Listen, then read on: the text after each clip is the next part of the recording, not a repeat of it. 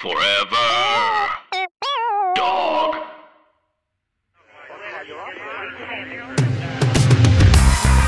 Hey, I am Gabe Gonzalez, and you're listening to the Queerty Podcast. Welcome back. This is a weekly show from Queerty and Forever Dog where I will cover news, politics, and pop culture impacting the LGBTQ community and invite a guest to discuss, dish, and just generally keep it cute. As always, the world is a shit show, but we've got a mix of stories today to leave you feeling, if not hopeful, at least up to date. We'll be talking about the most hypocritical claim of homophobia to light up my Twitter timeline, the documentary that proves we all owe Britney Spears an apology, and a retraction from Fox News that surprisingly doesn't have anything to do with an election. Plus, we'll be talking to writer, speaker, activist, and all around boss Raquel Willis about vague emojis, substantive representation, and her home state of Georgia. But first, let's go over a few headlines from this week in a segment we're calling Catch Her Up.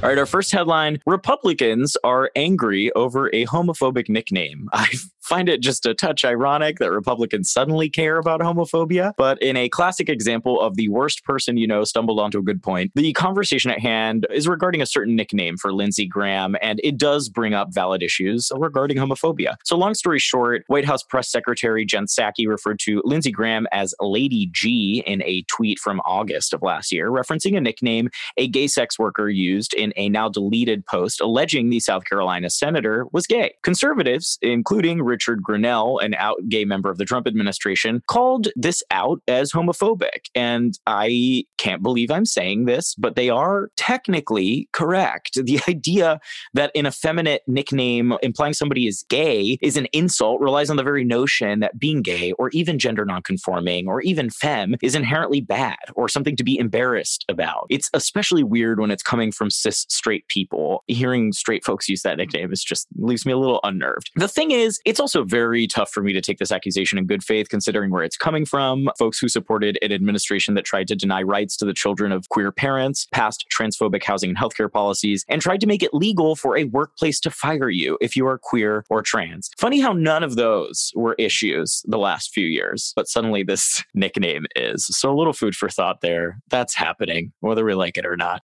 Our second headline of the week The Free Britney campaign is reignited after the premiere of Framing Britney Spears, a new documentary from Samantha Stark. It's exploring the sexism, abuse, and public mockery Britney Spears endured from a young age as a pop star. It also explores her father's role as her conservator, a sort of guardian appointed by a judge to manage an individual's life and finances due to physical or mental disability. It's a system that many say is often unjust and is being abused by Jamie Spears to exert control over his daughter. In an exclusive interview with Queerty director Samantha Stark recounts how the documentary sheds light on the possible mental health struggles Britney herself faces, particularly through her interaction with a young gay fan going through a difficult time in his life. He wrote Britney this letter, says Stark, that he was struggling. He had attempted suicide. He expressed his love for her in this message that as a kid, he had a lunchbox with her on it, and none of the kids would eat with him. So he would pretend to eat with Britney. He wrote that her message made him want to live. Britney read it and started crying, then wrote him a letter back and proceeded to write him every year. And she gave him tickets to come back. He said that he came back and she said, if no one else ever says they're proud of you, know that I'm proud of you. So I'm really thankful to Stark for the work she's put into this documentary and, and sharing that story with Queerty. And in conclusion, besides making me cry, this documentary made me realize that Britney is a saint and both Jamie Spears and Justin Timberlake need to be tried before The Hague. We will talk about Justin a little later, but the documentary really lays bare let's say his track record of being complicit in sexualizing women and then not bothering to lift a finger when those same women are being harassed. And we're going to dive into that. We've got one last story, our weirdest headline of the week, although perhaps not unexpected. How Fox News ended up censoring gay storylines in a popular video game. So basically, what happened is Jonathan Cooper, who is the lead game designer of the popular video game Mass Effect 2, which was released in 2010, very recently tweeted about drama uh, that happened at that game's inception. Uh, basically, how the studio behind the game, BioWare, deleted several same sex romantic storylines in the game after outcry from none other than Fox News. Of course, it's coming from that network. Designers actually modeled one romantic scene between two men in the game on a scene from Brokeback Mountain, maybe hoping that a queer reference that won an Oscar and didn't terrify straight people would let the move slide. But unfortunately, homophobic bias prevailed. Some of the Fox hosts who railed against the game later retracted their statements, admitting they had made a big deal about something they hadn't seen or played. Surprise. But the damage was done, and the game was even banned in Singapore. This isn't the first time a Fox News host has had to apologize for something they've blown out of proportion with no evidence, nor was it the last. Anybody remember November 2020? I ring a bell? Anyone? So there are our headlines of the week. We've got you all caught up, and you can check out all those stories on queerty.com. Now it is time to dish and hang out a little bit with our guest, who I am so excited to have on the Queerty podcast. Our next guest is a writer, a speaker, an activist. She's worked as a national organizer for the Transgender Law Center, the executive editor at Out Magazine, and most recently has been working at the Miss Foundation, a nonprofit focused on building women's collective power for social, economic, and reproductive justice. She's also been honored by publications like Essence, The Root, Forbes, and she won a GLAAD Media Award in 2020. Please welcome to the show a role model, a beacon of hope, a fearless leader for queer and trans communities, Raquel Willis. Hey, how you doing? Hi, Gabe. How are you? I'm good. I'm um, a few weeks out of a COVID diagnosis, but thankful Oh, to be wow. healthy and back on the show and thankful to have you on and hang out with us today. Yes. And thank you for sharing all of your brilliance, even in, I'm sure, what has been a difficult time. I'm making a recovery, thankful for it. I'm not back to where I was before, but you know, I'm I'm using the diaphragm, I'm projecting, I'm feeling like my old self. Darling, none of us will be back to where we were before. it's just a fact. oh my gosh, that is very, very real. It's this has been a, a weird, oh god, year and a half at this point. I get well, about a year maybe. It feels longer. Yeah, I feel like I'm in that weird time. You know, I watched a lot of the Marvel movies finally, like all the way through. And I feel like I'm in that weird part in between like Infinity War and Endgame where like it's like the that's Yeah. what I'm feeling. We are in the post snap world right now. We're just like in stasis until someone helps us get our shit together. Truly.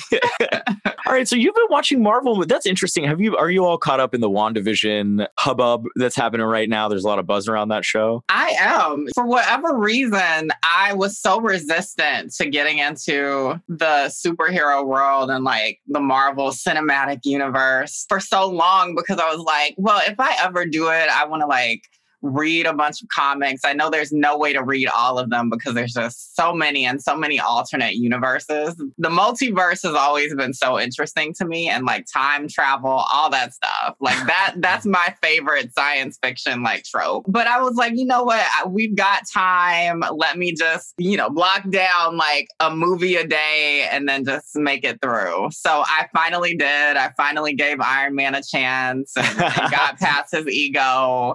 And I loved it. I kind of watched most of it in order too. Yeah, I was a I was a very young X Men the animated series fan growing up. So I think the lack of X Men in the Marvel movies for a really long time kind of put me off. My in for this was Spider Man and Black Panther were like the two superheroes where I was like, okay, like these are ones I recognize and I really dig. Let's go in. Like Captain America, Hulk, Iron Man weren't really doing it for me growing up. So that was like those were the ones that brought me in, and I was like, okay, fine, I'll watch Robert Downey Jr. like put on this thing and fly around for a little bit, but.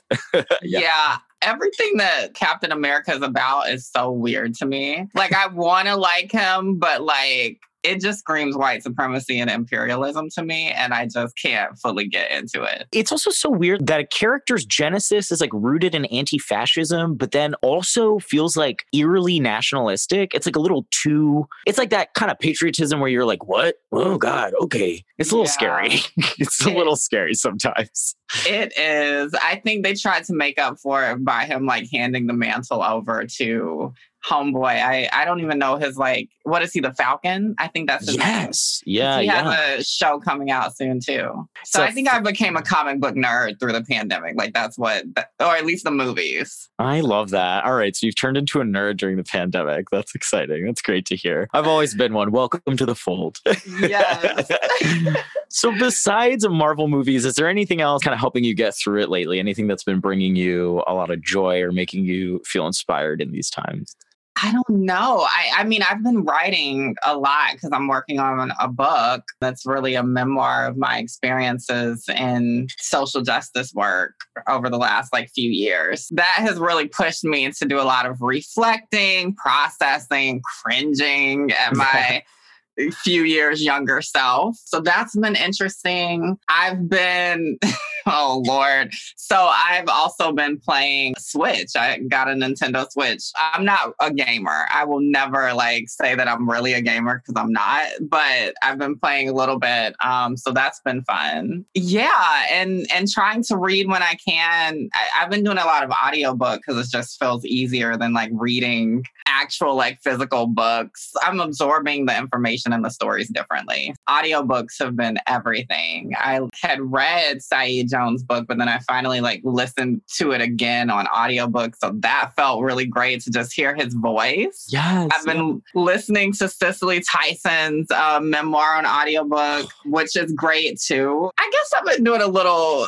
productive enrichment during my quarantine. Saeed Jones and Cicely Tyson are a great pair. that is fully an enriching, yeah, that's a great palette of, of audiobooks to be listening to right now. I love that. so you mentioned you are you're working on a memoir a little bit about your social justice work. I wanted to ask about that, specifically an event from last year. You were speaker and an organizer at the March for Black Trans Lives. And a lot of people were actually surprised at the turnout and the impact that event had, not just within the Black trans community in New York, but sort of impacting the national conversation surrounding Black trans communities and people. So, how did you feel that day? And were you as surprised as sort of outsiders who might not be as engaged with activism and organizing? Yeah, you know, it was so interesting about the Brooklyn Liberation March, colloquially known as the March for Black Trans Lives, was that it really, from me personally, felt like the natural conclusion to like an arc.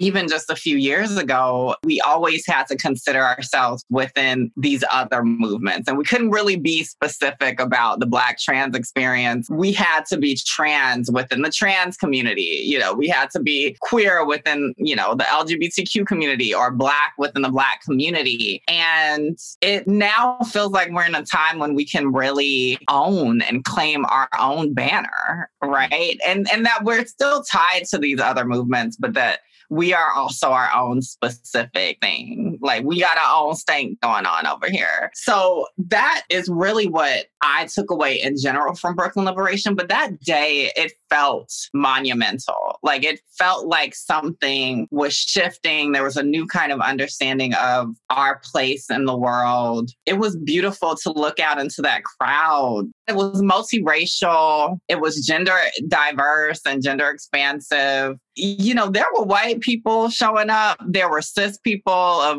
all different races and ethnicities showing up. And that is just not a common experience for trans people, much less Black trans people. I remember just a few years ago when it was a feat just to get 50 folks out to acknowledge what Black trans folks were going through. But one thing I, I like to make clear is that that day is just one day.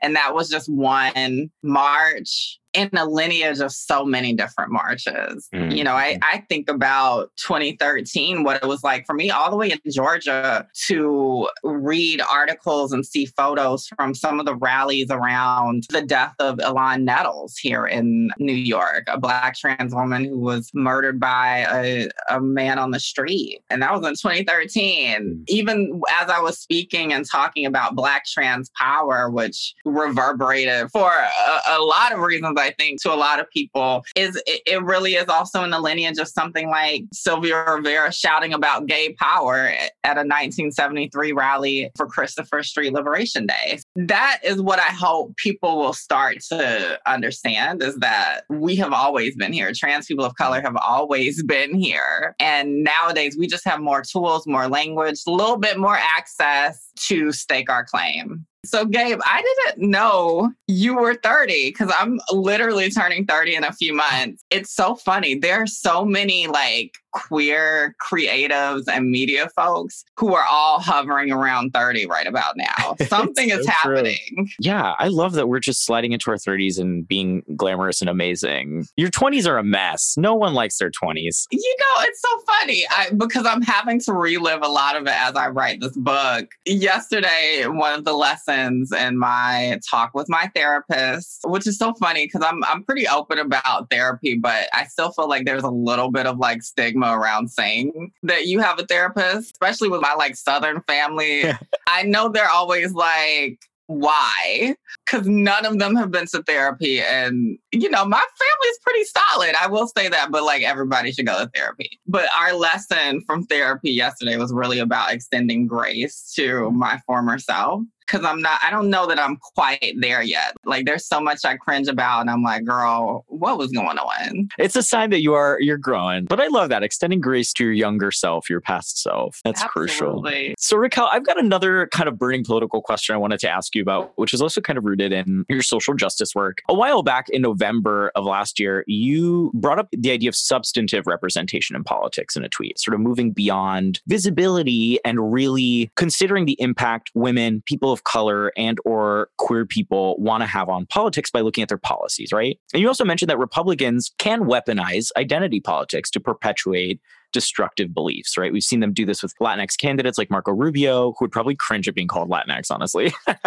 or women candidates like Marjorie Taylor Greene. It's a woman in office, but like, what are her policies? So I would like to ask you why why do you think it's so hard to have these conversations that go deeper than just visibility? I think for communities on the margins, visibility is a useful tool. You know, if you felt discarded, neglected, erased in society, for so long, it is some kind of progress to then see someone who looks, lives, loves like you in a position of power. But it doesn't complicate the discussion around what power is and how it moves and is is wielded in our society. Power still, if if we go based off of how it has been consistently used throughout US history, is rooted in a capitulation to white supremacy, to the patriarchy, to xenophobia, transphobia, homophobia, all of these different things. And so we really have to complicate that. So, no, you know, it's not enough anymore for me to see a Black person in a position of power. I mean, part of it is because we've seen that, former President Barack Obama, but we also know he had one of the most devastating footprints in terms of imperialism on the rest of the world. You know, if you think about the off quoted numbers of deportations or the drone strikes during the Obama administration, how can you say that everyone's issues, even Black people's issues, were solved by simply having someone who looked like us in office? And I think that that has come up numerous times. We see it every time a woman is elected to office. There's this assumption that she is the embodiment of kind of a perfect feminist ideal, whatever that means. You know, if you look at the track record of someone like Vice President Kamala Harris, you could argue that she hasn't necessarily showed up continuously in the best interest of even Black women, right? Or women who have been caught up in the criminal, quote, justice, unquote, system. Going closer to home for, for our audience here, thinking about even a Pete Buttigieg, right? He, I, I believe, is like the highest ranking openly gay official ever. I think those things are great. But again, if we're looking at track record, how has Pete Buttigieg shown up for the most disenfranchised and marginalized in our society. I, I, think we just have to complicate it. And it's not to poo poo anybody's excitement around seeing people from the margins achieve great things that we once thought were impossible. But it is about being realistic that we have to demand more in terms of values from anybody. And the last thing I will say and get off of my soapbox a little bit every single one of us, from whoever you would like to consider to be the most marginalized, although I, I don't subscribe to this idea that the stratification is that easy in terms of oppression in any part of the world. But we all have the capacity to both be oppressed and be an oppressor. And we have to gain clarity about what privileges we may or may not have so that we can figure out ways to not wield them to the detriment of other folks. And that is a duty that we all have. Even me, as a Black trans woman who is routinely discussed as the most marginalized in our country, at least in the United States or in the world, I can also be oppressive. My own particular bases that I have to continue to dig deeper and look closer at. Colorism, fat phobia, ableism, many other forms of xenophobia, depending on the context, because it also shifts. I have that duty. Everyone has that duty to do some deeper work around how we move through the world. It is our responsibility to dig deeper and being critical or thinking critically about representation doesn't mean that we're trying to knock it down, right? We can be excited, but we do also have to be pragmatic and realistic and compassionate. Like I think back to Jennicet Gutierrez, another organizer who was at a pride event in the White House with a black president in a room full of mostly cis gay folks who are shushing her. You're looking at two historically oppressed communities being represented in the White House, shushing a trans woman who is trying to seek justice for trans immigrants being brutalized and dehumanized by our immigration system. That's a moment where I think now, in hindsight, we can look back and say that was wrong. We should not have shushed Jennicet Gutierrez in that moment. I just, I'm glad that we are maybe at a point where that's sort of entering the mainstream discussion about representation a bit more, right? Really thinking critically about the work that we can do to make the world around us more equitable and how even oppressed communities or historically marginalized communities can also engage in forms of oppression. Definitely our responsibility, absolutely our duty. Thank you for that. We're going to take a very short break right now. And when we come back, I'm going to ask you a little bit more about pop culture happenings growing up in Georgia and about an emoji that has confused me that I saw you use once. And I want to see if you can help me figure it out. Okay. Okay. um, so we're going to take a little break and we will be right back.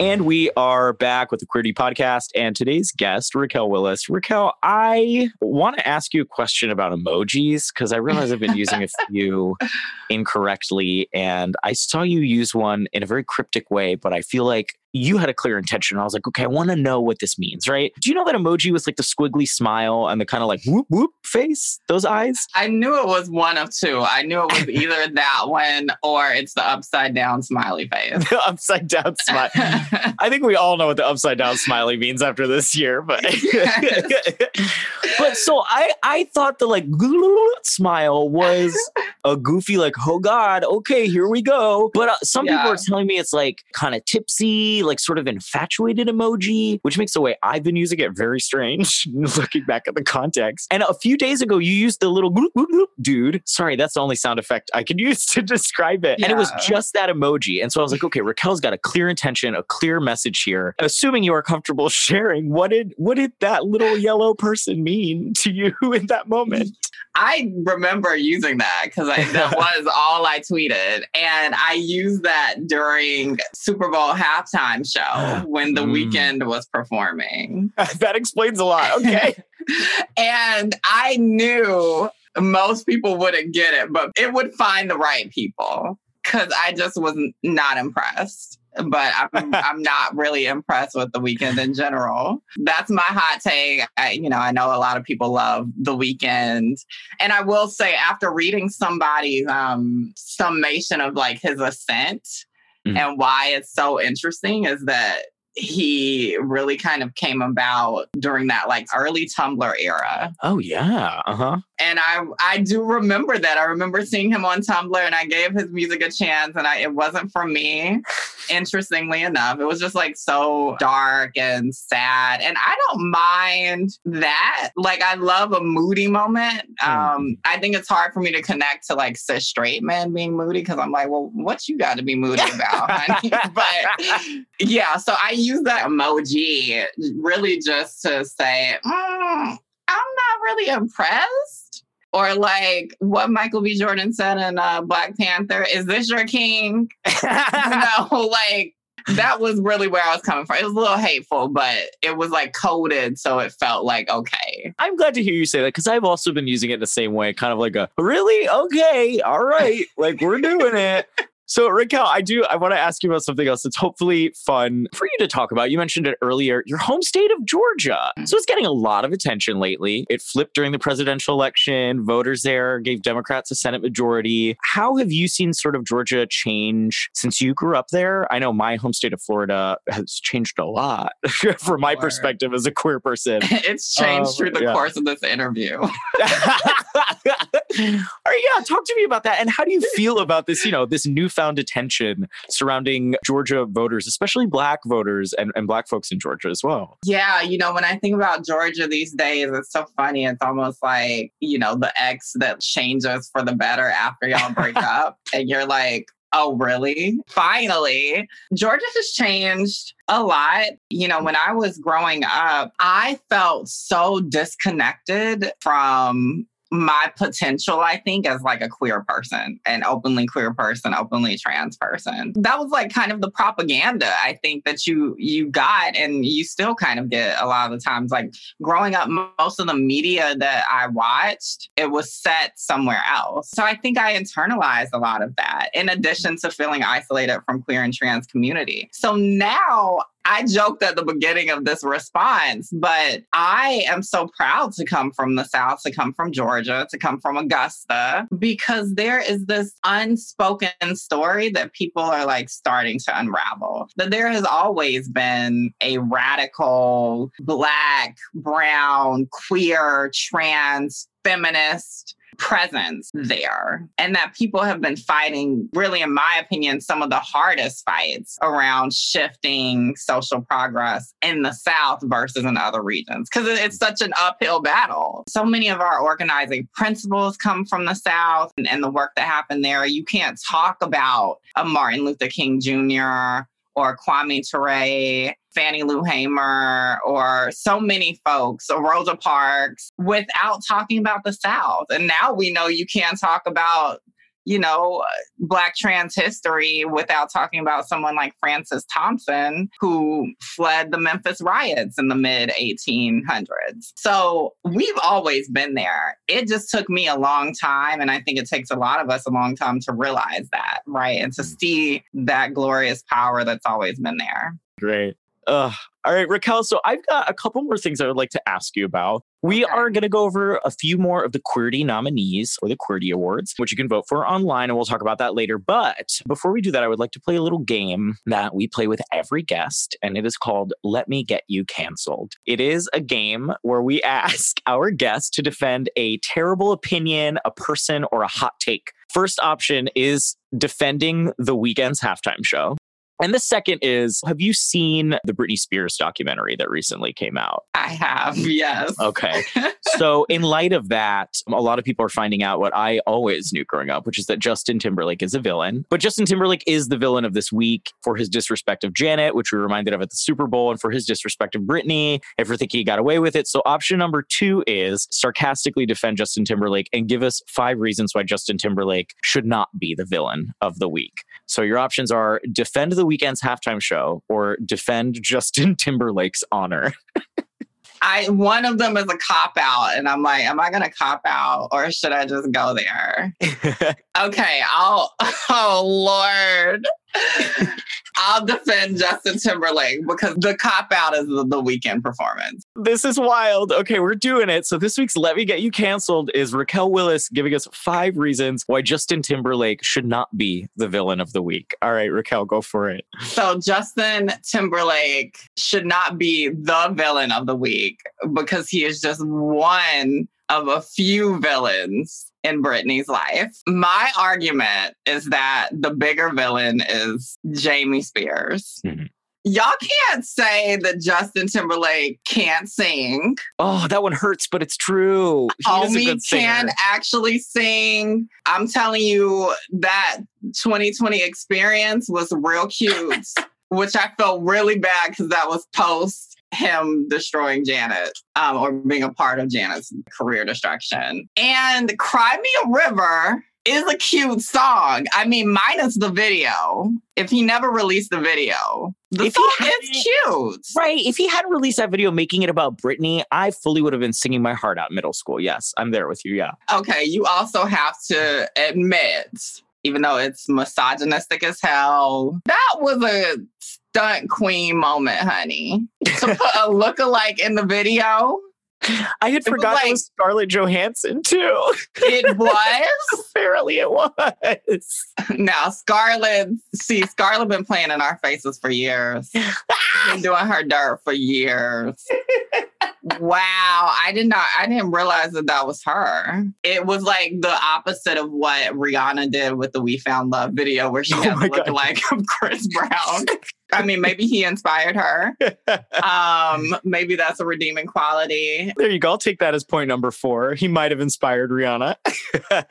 Damn. I actually, I really am so mad at Justin Timberlake. Cause there's the Britney stuff, there's Janet. We've both been canceled now after that defense of Justin God. Timberlake. Thank you so much for playing along, Raquel. Oh man, that's dredging up some traumatic memories about boy bands in my youth.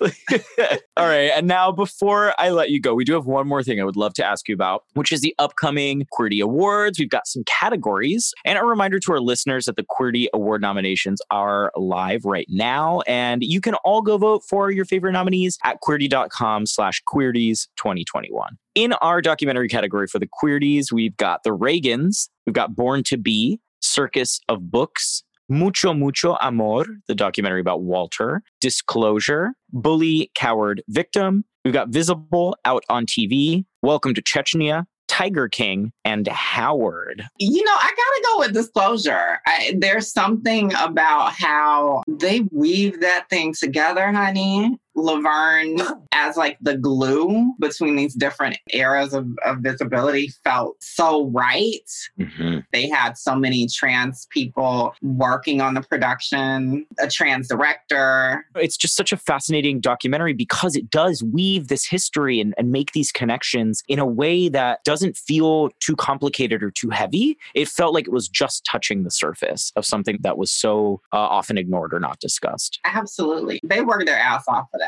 Oh, so impressive. All right. So you got it here. we're placing our bets on disclosure. That's our personal fave, but you may vote however you'd like. And we've got one more. We've got the closet door bust down. These are folks who have mm. come out at some point this year. So in the closet door bust down category, we've got Ben Aldridge, Nikkie de Jager, Quinn, Pablo Alboran, The Brat, Zaya Wade, Elliot Page, Kwon Do Woon, Niecy Nash, and Justice Smith. For me, I remember like Niecy Nash coming out with wedding photos was amazing. That was major for that was such a flex. I loved that. It was. So talk to me. How do you feel about this category? I think that there are so many good ones on here. And and the thing that's beautiful about this category is that these people did it on their own terms. We're in a time now where it's like hopefully less and less common for folks to be outed. And it feels so interesting to see such a mixture of more mature folks, younger folks coming out together. You know, that's the beauty of our community, right? It's Mhm. like everybody comes on their own time, hopefully, and it's beautiful.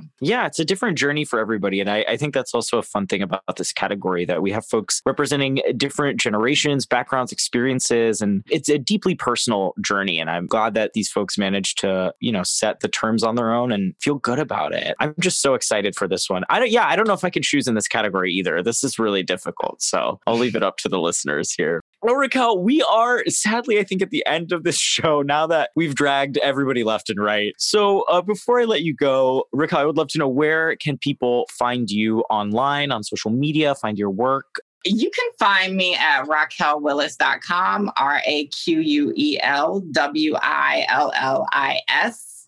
Uh, my name is the same on Twitter, on IG.